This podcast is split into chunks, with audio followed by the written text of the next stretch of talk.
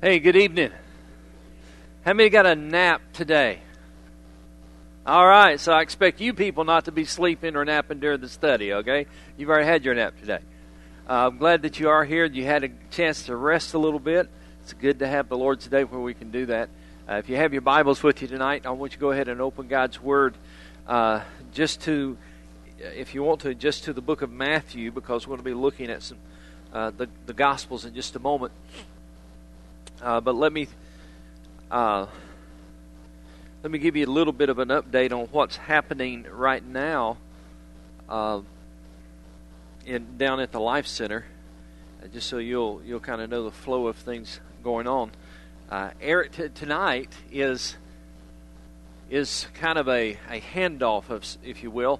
It is Chris's last night uh, at what they call house, their Sunday night service and it's Chris's last night and, and Eric's first night where they're, they're going to kind of do a little handoff and having a, a big party down there tonight and, and everything. And, and so uh, after that, Chris will be coming up here to what I jokingly say to him is big church. So whenever you see Chris, you'll start seeing him on Wednesday nights, you'll start seeing him on Sunday nights. You know, just welcome him to big church.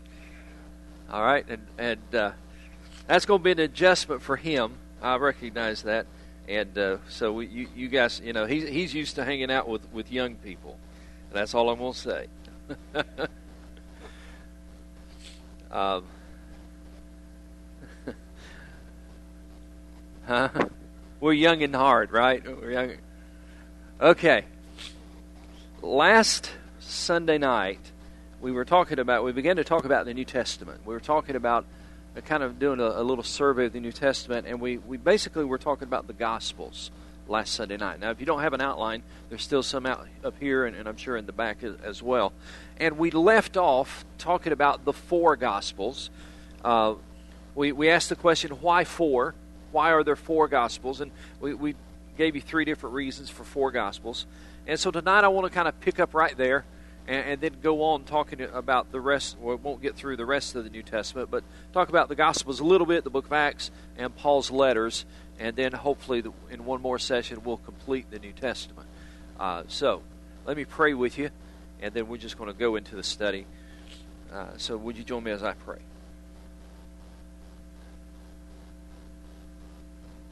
Father, we're mindful of the fact that tonight uh, it is a a great time in the life of Chris uh, to be able to move to a new part of ministry and a new challenge in ministry. Uh, but it's also a, a, hard time as he um, moves away from, uh, in essence, from those kids that he has loved and poured his life into. And I pray for him uh, and, and for Jennifer, Lord, as they're just uh, trying to figure out what, what it looks like now. Um, I pray for Eric Lord, as he starts that new challenge and that new, new opportunity, and Lord, as he is uh, excited about the future and trying to learn names and understand who everybody is and how everything works, uh, we, we just pray for, for wisdom for him and just you continue to give him vision of, of what the student ministry can and should be. And I pray for Ron, Lord, as he's trying to figure out the, the next step in his life and for Allison and just such a time of transition for them. I want to pray that your Spirit would minister to them as well. Uh, and you continue to give them um, just that sense of, of your hand being on them and your direction in their life. And Father, we all desire that, and we all need that. Sometimes it's more evident than others. Sometimes we think about it more than we do at other times, but we all need your direction. We all want and desire your help. And so we come tonight asking for your help as we look at the at the New Testament. Give us a, a, deeper and a better understanding and appreciation of this book we often hold in our hands. Help us to understand the message ultimately to each of us. The message recorded through different individuals uh, for our good. Now, may you help this teacher, and may the words be more than mine. And may your Spirit work in such a way that Jesus is honored and glorified. And it's in His name that I pray. Amen. Well, last time we were talking about the Synoptic Gospels, kind of left off there. didn't say a whole lot about it. So let me just uh, briefly talk about the Synoptic Gospels, and then we'll move on. I don't want to spend a lot of time here. But when we're talking about synoptic, this is the word. We're talking about the Gospels, and I think you've got this on your notes. You're talking about the Gospel of Matthew, Mark, and Luke. The word synoptic means seeing together if you don't have that on your notes, go ahead and put that on there. That's what that, that word means seeing together. That Matthew, Mark, and Luke saw the story of Jesus somewhat together. They, they essentially are telling the same story from their perspective. They talk about some things that are different, but, but there are a lot of similarities between those first three Gospels. They all have similarities in subject matter and, and even in sometimes exact wording uh, and, and other things that are, that are just very, very similar about backgrounds and information, etc. Now, it's one thing just to tell you that. It's another thing for you to be able to see it for yourself. And so, I'm going to give you one example. In the book of Matthew, book of Matthew, uh, chapter 9. Look at Matthew chapter 9.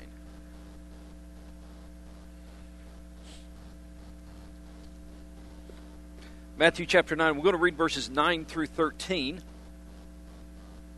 As Jesus went on from there, he saw a man named Matthew sitting at the tax collector's booth. Follow me, he told him, and Matthew got up and followed him. This is, of course, the same Matthew who wrote this gospel, Matthew. While Jesus was having dinner at Matthew's house, Many tax collectors and sinners came and ate with him and his disciples. And when the Pharisees saw this, they asked his disciples, Why does your teacher eat with tax collectors and sinners? On hearing this, Jesus said, It's not the healthy who need a doctor, but the sick.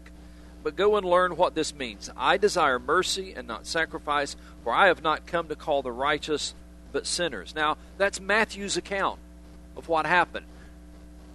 Luke, or I'm sorry, Mark, tells us a very similar story. Mark chapter 2, verse 13. Just compare. Might even want to keep your finger there in Matthew so you can flip back and forth. In Mark chapter 2, verse 13 through 17. Once again, Jesus went out beside the lake. A large crowd came to him, and he began to teach them. As he walked along, he saw Levi, son of Alphaeus, sitting at the tax collector's booth. Now, what's the first thing that we notice that's different in those stories? The name Matthew and Levi. Uh, Levi was probably his given name, and Matthew was more than likely his apostolic name, the name that was given to him as he became a follower of Christ. And so we notice the change there, but essentially the story is the same. Follow me, Jesus told him, and Levi got up and followed him. While Jesus was having dinner at Levi's house, Many tax collectors and sinners were eating with him and his disciples, for there were many who followed him. When the teachers of the law, who were Pharisees, saw him eating with the sinners and tax collectors, they asked his disciples, Why does he eat with tax collectors and sinners? On hearing this, Jesus said to them, It's not the healthy who need a doctor, but the sick. I have not come to call the righteous, but sinners. Again, not an exact wording from what we see in Matthew, but very, very similar. They are, look at this word, they are seeing it together reporting essentially the same thing. And one more time in the book of Luke, chapter 5. Luke chapter 5, verse 27 through 32. After this, Jesus went out and saw a tax collector by the name of Levi sitting at his tax booth. Notice he uses his given name.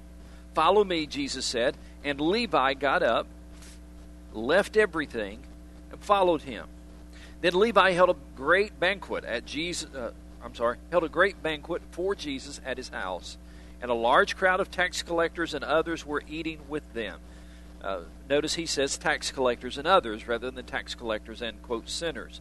But the Pharisees and the teachers of the law who belonged to their sect complained to his disciples, Why do you eat and drink with tax collectors and sinners? There's the word. Verse 31 Jesus answered them, It's not the healthy who need a doctor, but the sick. I'm not come the righteous, but sinners to repentance. And so it's, you can see now that there is a very obvious seeing together between these three Gospels, and that's just one example. Mark, on the other hand, is totally different. Mark writes his gospel, and, and sometimes what he writes resembles the three. Sometimes what he writes is similar. So maybe I shouldn't say it's totally different, but, but maybe the word would be very different. Uh, but because Mark writes, sometimes it's, it is similar, but many times, uh, I'm sorry, John. Uh, in many times, John, when he writes, he writes and it's a different order of events. He writes about things that the other three don't mention. John, when he writes his gospel, uh, includes some things that, that you won't find in other places. John uh, was more theological in his writing. The other three are, are pretty much telling the story of Jesus about his humanity. John is really speaking about Jesus from the perspective of his deity, that he is really God in flesh. In, in the other three, Matthew, Mark, and Luke, you see a lot of parables, especially in the, in the Gospel of Matthew, lots of parables, but in, in John, no parables. John doesn't include parables. He, he doesn't include the story of Nicodemus. Uh, uh, I'm sorry. Uh, he has the story of Nicodemus. And John just has things that others don't have. For example, there's those seven I am statements in the, in the book of John, where Jesus said, I am the door, I am the bread, I am the resurrection, those kind of things, those teachings.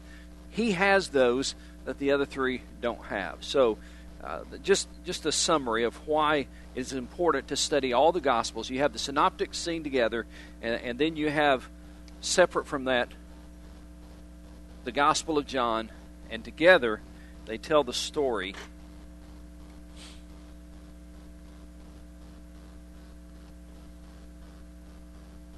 They tell the story about the greatest man who ever lived. They tell the story about the person that some of them got to follow. Now, let me ask you a question. I've done a lot of talking already. Let me ask you a question.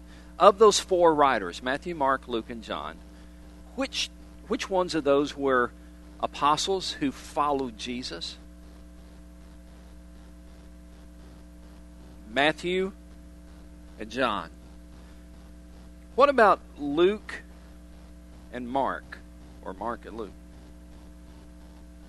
how did how did well let's let's ask you this who was mark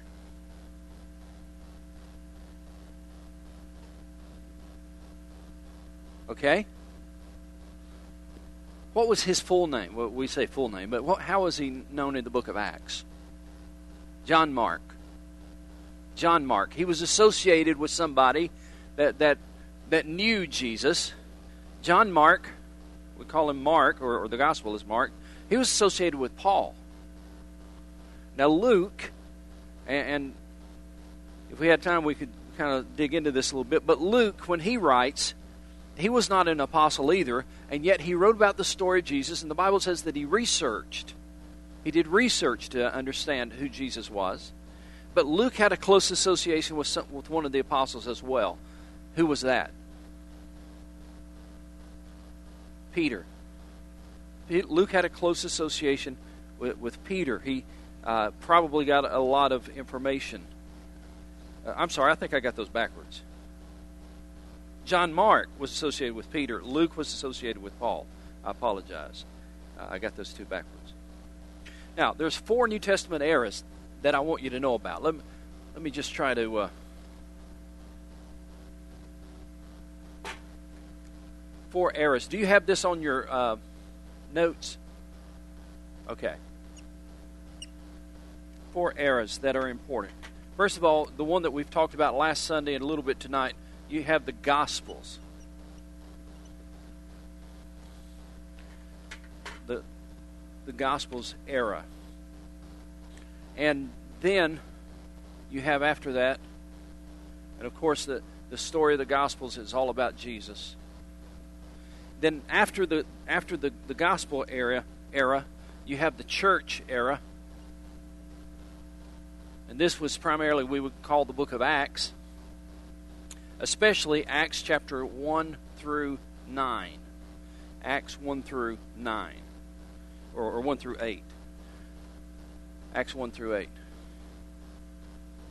Then we have the missionary era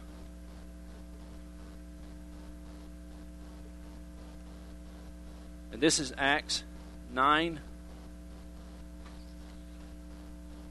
stay with me because this is going to help you understand the whole New Testament right here in a minute. 9 through, what's how many chapters are in Acts? 28, I believe. I got that right? Yeah. And then you have what I'm calling just simply the final era. And this would be the book of Revelation. Now, get all, all four of those things down, then I want to ask you a question or two. So, in the Gospels era, you're talking about Jesus, of course. In the church era, it's the body of Christ. The focus is the body of Christ during the church era, Acts chapters 1 through 8, the formation of the church. And I'll get into that in just a moment, a little bit. And then you have the missionary era, which is chapters 9 through 28. And right here is where you and I are living in what we would call the missionary era.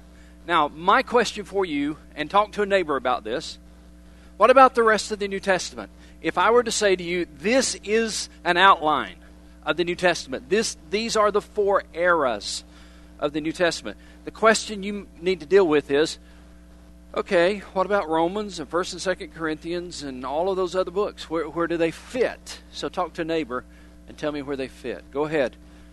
Look at your look at your notes, look at your eras here. Where do all the other letters fit?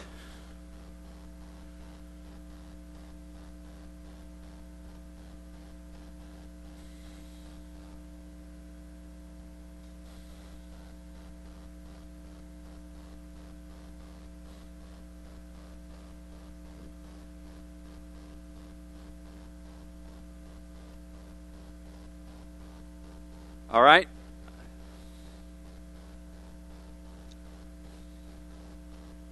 There are really only those four eras to describe the New Testament. You break it down to those four eras.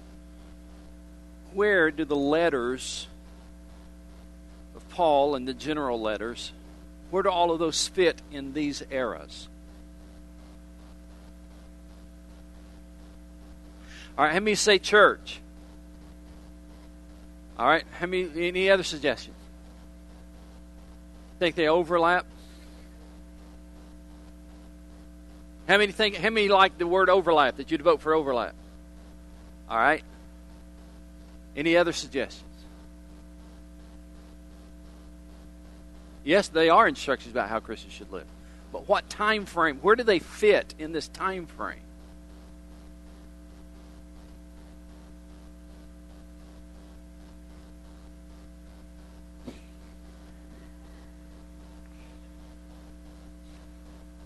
I, I understand why you some of you gave the answers that you gave, and I know that's a little hard to see perhaps where you are. But let's think about this for a moment, because this is very important. Understanding that the rest of the New Testament, the Gospels, of course, they would not be in the Gospel era. Those are just that's just the story of Jesus. But the letters of Paul and the general letters written by others. Here's what you need to understand they might have occurred during this time, but they really belong here in the missionary era. Because this era basically just deals with the formation of the church, the New Testament church. When I'm talking about the church here, I'm not talking about, you know, Mount Airy Baptist Church and Mount Pisgah Baptist Church and all that. I'm talking about the church, capital C church.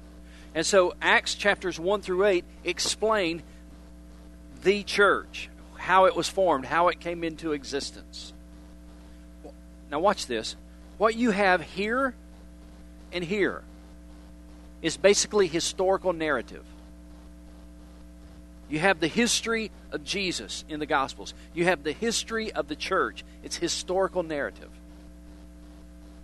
Then, during the, the missionary era, now certainly chapters 9 through 28 is historical narrative as well in the book of Acts. But, watch this. The missionary era does not end until the end of the world. That's why I said, hint, hint, we are living in the missionary era. His final words go and make disciples of all nations. baptizing them in the name of the Father, Son, and the Holy Spirit. He said, Go to the world. We're living in the missionary era. And when Paul, now, now this is where I'm going to bring it to a point. When Paul, when James, when Peter, when John wrote these letters, they were writing letters that were primarily interpretive, interpreting for them, interpreting for individuals and for churches, interpretive letters about what it means to be a church or who Jesus is. And so the letters of the New Testament fit in right here, really, between the missionary era and the final era. Uh, this is where we fit in as well. Does that make sense? That's where we fit in as well. Okay. Now, if you understand the big picture, here's the four eras the Gospels, the church, the missionary era, and the final era, of course, is the book of Revelation. How it all is going to come to an end. We've talked about the Gospels. Let's now go back and talk a little bit about the book of Acts. And I'm going to do this very briefly because we've done that on Wednesday nights, and I don't want to be repetitive.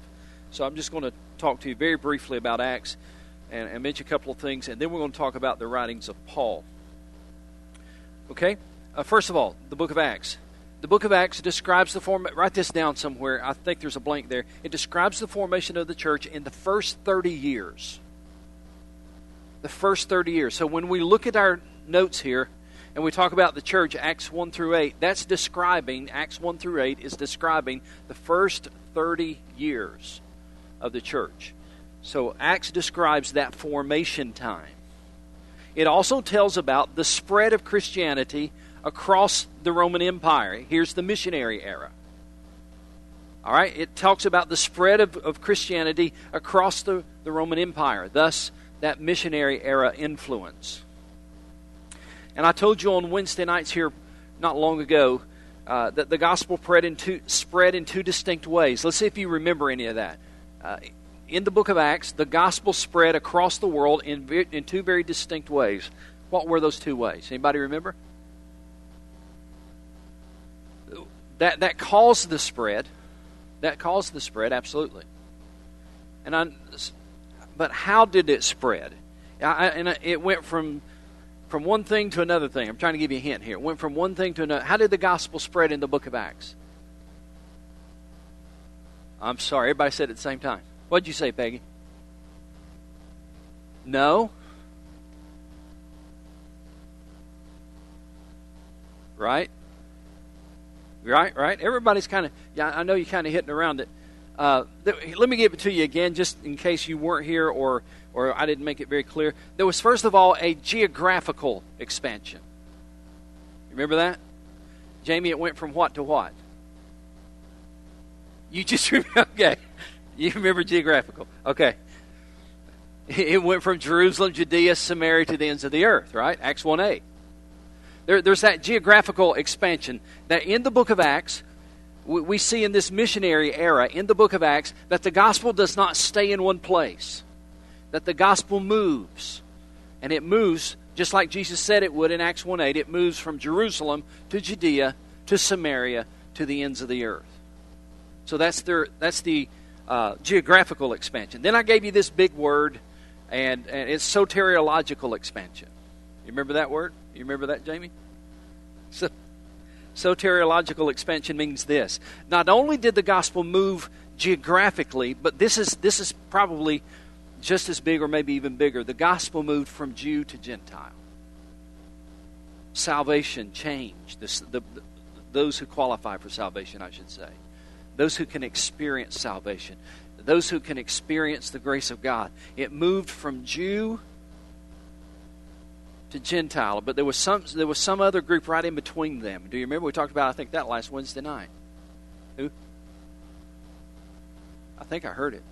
Samaritans. Jew to half breed Samaritans, they were half Gentile, half Jew to to Gentile. So Jew, Samaritan, Gentile. There's that soteriological expansion. Uh, the person that God used to bring about all of that more than any other person was a man by the name of Paul. Uh, Paul, write this down somewhere on your notes. I don't think you have an outline or, or a note sheet for this, but write this down. Paul was instrumental in defining Christianity. Paul was instrumental in defining Christianity. I was talking briefly to Allison after church, and she was talking about the book of Romans. She and I think Jamie are studying the book of Romans. And in the book of Romans, it's kind of a tough book to understand, but in that book, Paul is essentially defining here's what it means to be a Christian. Now, folks, listen to me. Listen to me. We've grown up knowing that, right? We, this is this is secondhand stuff to all of us. But when you were in the first century and you were a Jew and somebody suggested somebody other than a Jew could experience salvation, that was like, what are you talking about? And, and then if you if you began to try to discern, oh, okay, well, l- let's just suppose that a, a non-Jew could be a Christian. What would it take to become one? Again, we know the answer to that, don't we? We've known the answer since Sunday school, since little boys and little girls. But they didn't know that answer then. In fact, in, in Acts chapter 15, uh, you can just write this down. We won't talk, talk a lot about it. But in Acts chapter 15, that was exactly the question that was examined. It was called the Jerusalem Council. And in Acts chapter 15, at the Jerusalem Council, here was the question What, what does it take to be a Christian? What does it take to be a Christian? And I've told you before, but let me just make sure because some of you haven't heard me say this the Jews who would, who would somewhat agree that Gentiles could become a follower, they would say this In order for you to become a Christian, you first have to become a Jew. You've got to be, you've got to, you've got to be circumcised, you've got to follow the Jewish law, you've got to become a Jew. Now, of course, they can't become a Jew by birth, but they could by choice. In Acts chapter 15, the Jerusalem Council, they had a big showdown about what does it mean to be a Christian? How does one become a follower of Christ? Paul was one of the instrumental people in that time who, at the very beginning, early days of Christianity, said, I know that Jesus was a Jew, and I know that all of his first followers were Jews, but I am here to tell you that becoming a Christian is open to anybody, and you don't have to become a Jew first. Uh, remember, when Paul was saved, uh, God appointed him to be a missionary to the Gentiles. Right? Okay, now, so we talk about the Gospels, we talk about the book of Acts. Now we want to talk about those letters that kind of fit in this gap right here the letters of the New Testament let me let me stop for a moment and see if you have questions because I've been all over the, the board with lots of different things. Before we start talking about Paul and his writings, let me see if you have any questions. Yes, sir. So soteriological. Soteriological. Let me spell it for you. I have to look in my notes to make sure. S O T E R I O and then logical. So it's S O T E R I O L O G I C A L. Soteriological. This is basically the doctrine of salvation. That, that's another word for it. The doctrine of salvation. Who can be saved and how are they saved? That's that's soteriological. Um, okay, let's talk about the, the, writings of Paul. I, I like this. I, I, hope that you'll like it as well.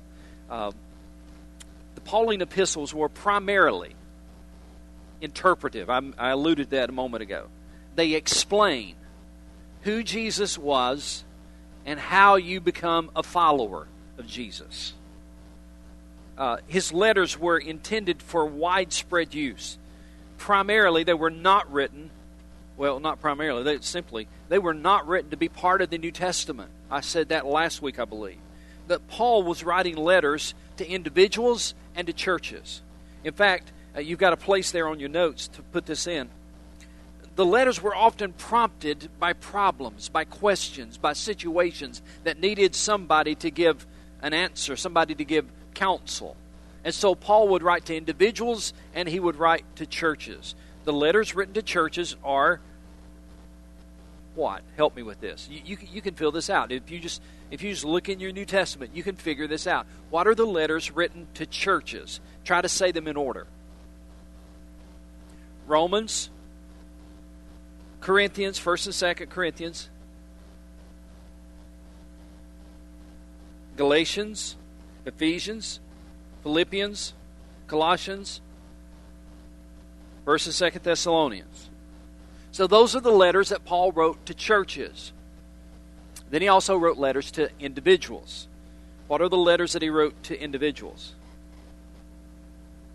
And Second Timothy, Titus, and Philemon.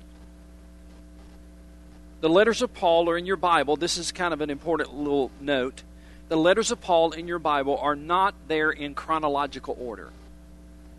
It was not like, okay, he wrote Romans first, and then he wrote 1st and 2nd Corinthians. They are not in chronological order. Uh, the first one that he wrote probably was either, there's a toss up, flip a coin on this, there's a toss up between First Thessalonians and maybe Galatians, where perhaps the first two letters that he wrote, not sure which one was first. Uh, I've got First Thessalonians down as 47 to 50 AD. Uh, some would say Galatians was written perhaps earlier. Also, I told you they were not listed chronologically. Paul's letters are primarily listed from longer to shorter. If you think through that, you'll see that Romans has 16 chapters for his first letter. Philemon has how many chapters? One.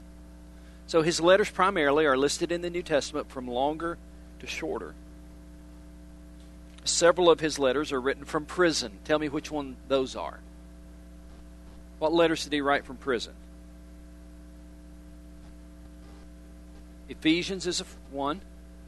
Philippians, Ephesians, Philippians, Colossians, Ephesians, Philippians, Colossians, Philemon. There's one more. Primarily, we, by the way, when you look this up, oftentimes you'll just see those four, but there's a fifth one if you, if you really consider it, and that is Second Timothy. The last letter that he wrote was Second Timothy. He was in prison when he wrote that letter, and he was about to die. Uh, so you have those five uh, prison epistles or prison letters. Now, tell you what I'd like to do. How much time do we have here? Okay. Let me talk to you just for a few minutes about Paul's theology. What did he write about in these letters? I told you they were primarily interpretive. What did he write when he wrote these letters? What were some of the major themes in his letters? I'm going to give you three things. I, am not sure that do you have a place on your notes for this? Okay. Uh, I want to give you three things that describe his theology. If you were to kind of lump all of his letters together, you would see these three things occurring and reoccurring many times throughout the letters that he wrote. Whether he was writing to Philemon, an individual, or to Philippians, a church, doesn't matter. You'll see these three themes interwoven throughout much of his writings. Here's the first one justification by faith. Justification, of course, means made just as if you've never sinned. It's a, a, common way to say that. Justification is talks about forgiveness that God offers, and Paul says forgiveness or justification is by faith. Justification, by the way, is a legal has a legal tone to it. You're you're made right. You're sinful man, but you're made right before God. And Paul says that's only through faith. Let me show you a couple of examples of this. Uh, go to Romans, Romans chapter 3, verse 28.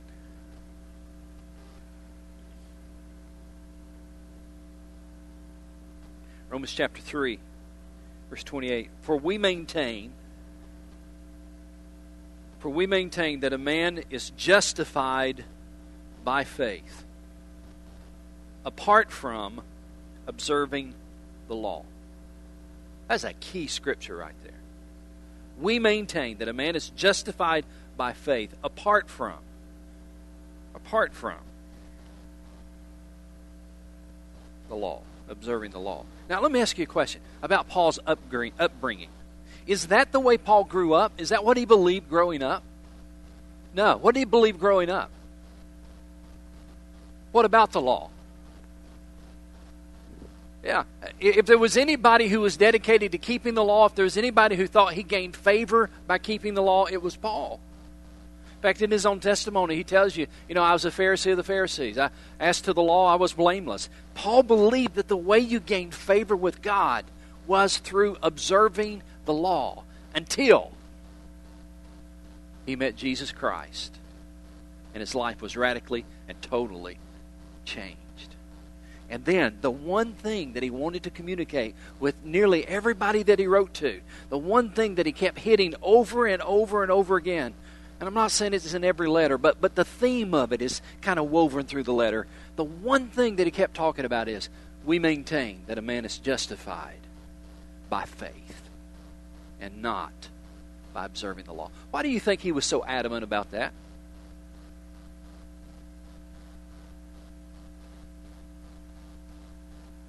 He was blinded by it for so long. That's good. What else? He was a Jew. Right. He was a Jew. Jews didn't believe that. He was passionate about it. He wanted his Jewish brothers to know the truth. What else? He knew there was no other way.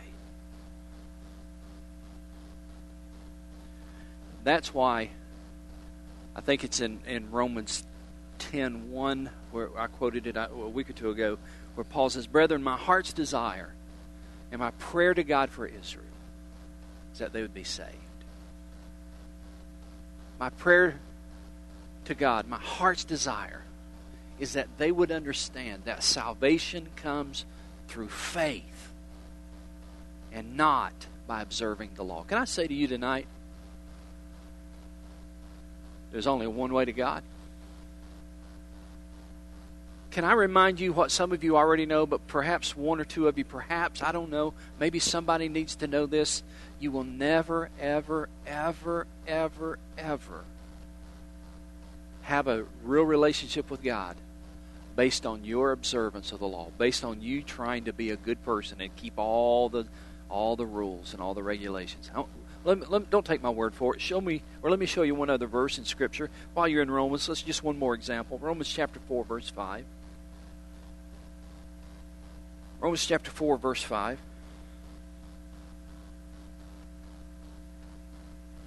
However, let's start in verse 4. Now, when a man works, his wages are not credited to him as a gift, but as an obligation. However, to the man who does not work, but trust God, who justifies the wicked, his what? His faith is credited as righteousness. Paul was passionate about this, saying over and over again that a person's works and a person's deeds are never sufficient for salvation. So that's one of the themes of, of Paul that you find in his letters justification by faith. The second theme that you find interwoven throughout Paul's letters are this the preeminence of Jesus Christ. The preeminence of Jesus Christ. What do you what what does that word preeminence indicate to you? The preeminence of Jesus. What does that mean?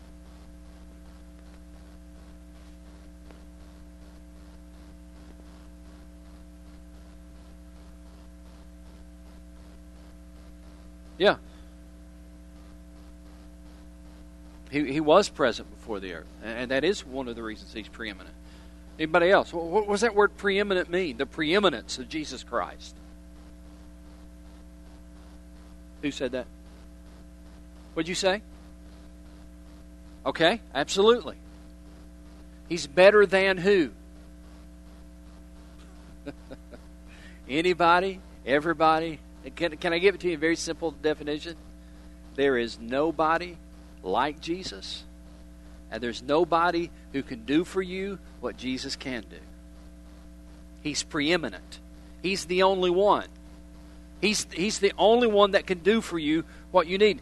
And, and so, what you find in the writings of Paul, and this, this makes sense when you think about it. If Paul says that justification is only by faith, it's faith in Jesus Christ, therefore, the other theme that would be woven throughout everything that he wrote would be this Jesus Christ and his death on the cross has freed us from the power of sin and restored us to relationship with God. Through his resurrection, we have victory over death.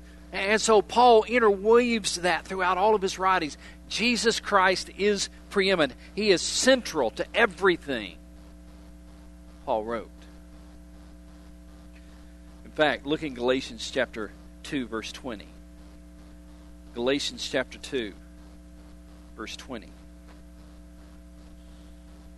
Familiar scripture, but maybe uh, you'll look at it in a different context. I have been crucified with Christ, Paul said. And I no longer live, but Christ lives in me. And the life I live in the body, I live by, what's that next word? Not by observing the law. The life I live in the body, I've stopped living trying to observe the law. The life I live in the body, I live by faith. Faith in what? In the Son of God, Jesus, who loved me and gave himself for me. I'm telling you, ladies and gentlemen, everything that Paul believed was based on Jesus Christ. He was preeminent in his life and in his writings. Let me give you one other example. Back in Romans again, Romans chapter 9. Oh, I'm sorry, Romans chapter 10, verse 9. Romans chapter 10, verse 9. That if you confess with your mouth Jesus is Lord and believe in your heart God raised him from the dead, you will be saved. For it's with your heart that you believe and are justified. It's with your mouth that you confess and are saved. As the scripture says, anyone who trusts in him will never be put to shame. For there is no difference between Jew and Gentile. The same Lord is Lord of all, and richly blesses all who call on him. For, what's that word? Everyone, Jew and Gentile, everyone who calls on the name of the Lord will be saved. All right, so here's the big question. What, what, what's the first big theme? What's the first theme I told you in his writings? What's the first one? Justification. Justification by, by faith. What's the second one? Preeminence of Christ. So here's the third. And here's my question for you. If it's justification by faith, if Christ is preeminent, what's the role of the law? You don't have to answer it yet. What you think about that? That's the third big theme in Paul's writings. If you want to put that down, number three, the role of the law.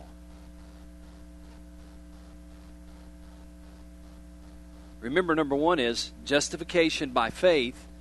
By, and he emphasizes in Romans, you're not justified by observing the law. You're justified by, by faith in Christ. So, a logical question would be this then what is the purpose of the law? And here's the answer it's in Galatians chapter 3. Galatians chapter 3, verse 21.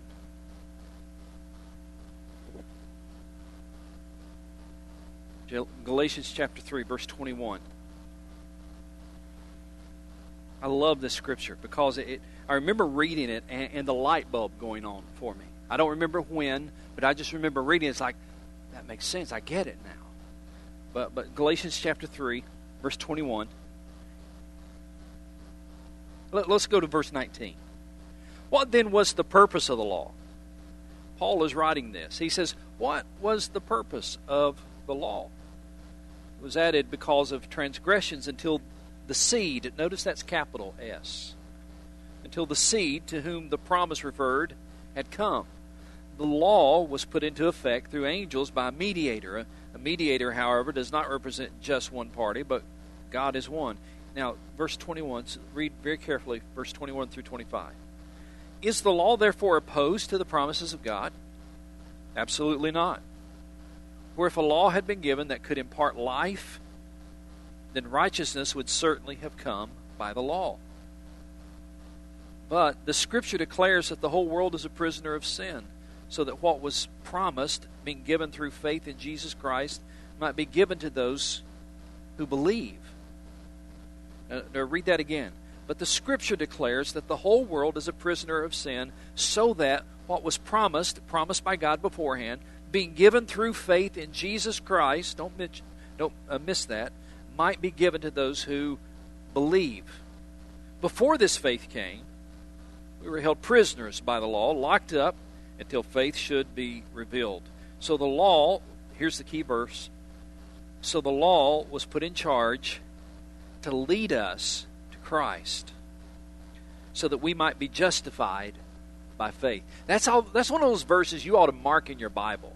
It's just such a key theological verse. So the law was put in charge to lead us to Christ so that we might be justified by faith. Now that faith has come, we are no longer under the supervision of the law. So verse 24 puts it all together for us.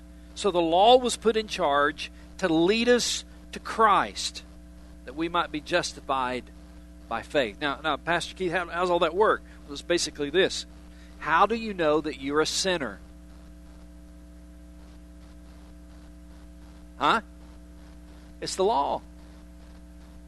You know you're a sinner. Now, now come on, you're you're a good person, right? Lane, you're a good person, right? How, how do you know that you're a sinner? It's because when I read the law and I try to do what the law says, for a while I may make progress, for a while I may do it. How many how many could agree though? But eventually you're going to mess up. Uh, you you can't keep the law perfectly. Now, if salvation hinged on if salvation hinged on your ability to keep the law perfectly,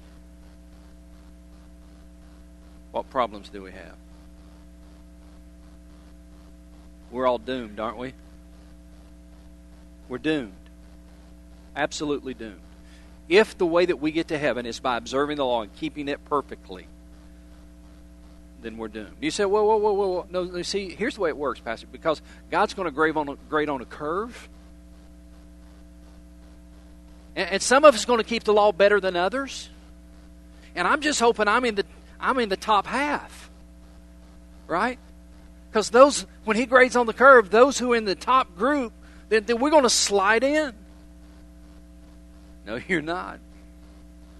Because the book of James says if you broke if you have broken just one law, you have broken all of it.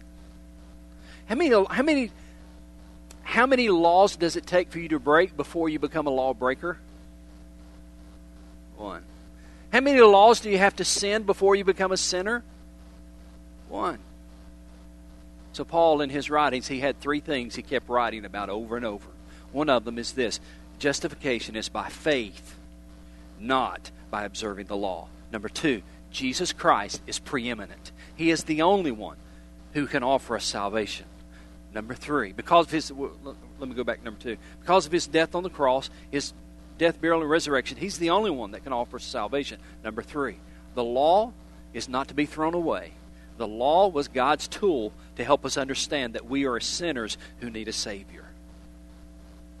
The law was given to show us how deeply we need a Savior. It's a schoolmaster to lead us to Christ. Okay, uh, I think we can stop right there and uh, that that'd be a good place to, for us to end. Um, hope you'll be back next time, and we'll we'll we'll try to finish up, perhaps, hopefully, next week or two. We'll finish up the New Testament, and uh, then we'll we'll move on. Don't say I did not let you out early. It is six fifty six. Hey, let's let's pause for a moment. I'm, I'm being very very serious. Let's pause for a moment. I want you to pray. I want you to pray this prayer. I want you to bow your heads. I want you to pray this prayer. God, I thank you that I can know you by faith rather than by my faithfulness. God, I thank you, and together we thank you that we can have a relationship with you and we can know you by faith in Jesus rather than by our faith or our faithfulness to your law. God, you are gracious to us. We do not deserve that. But your love compelled you to do that. And we thank you for your one and only Son, our Savior our substitute. our sacrifice. And it's in His name I pray.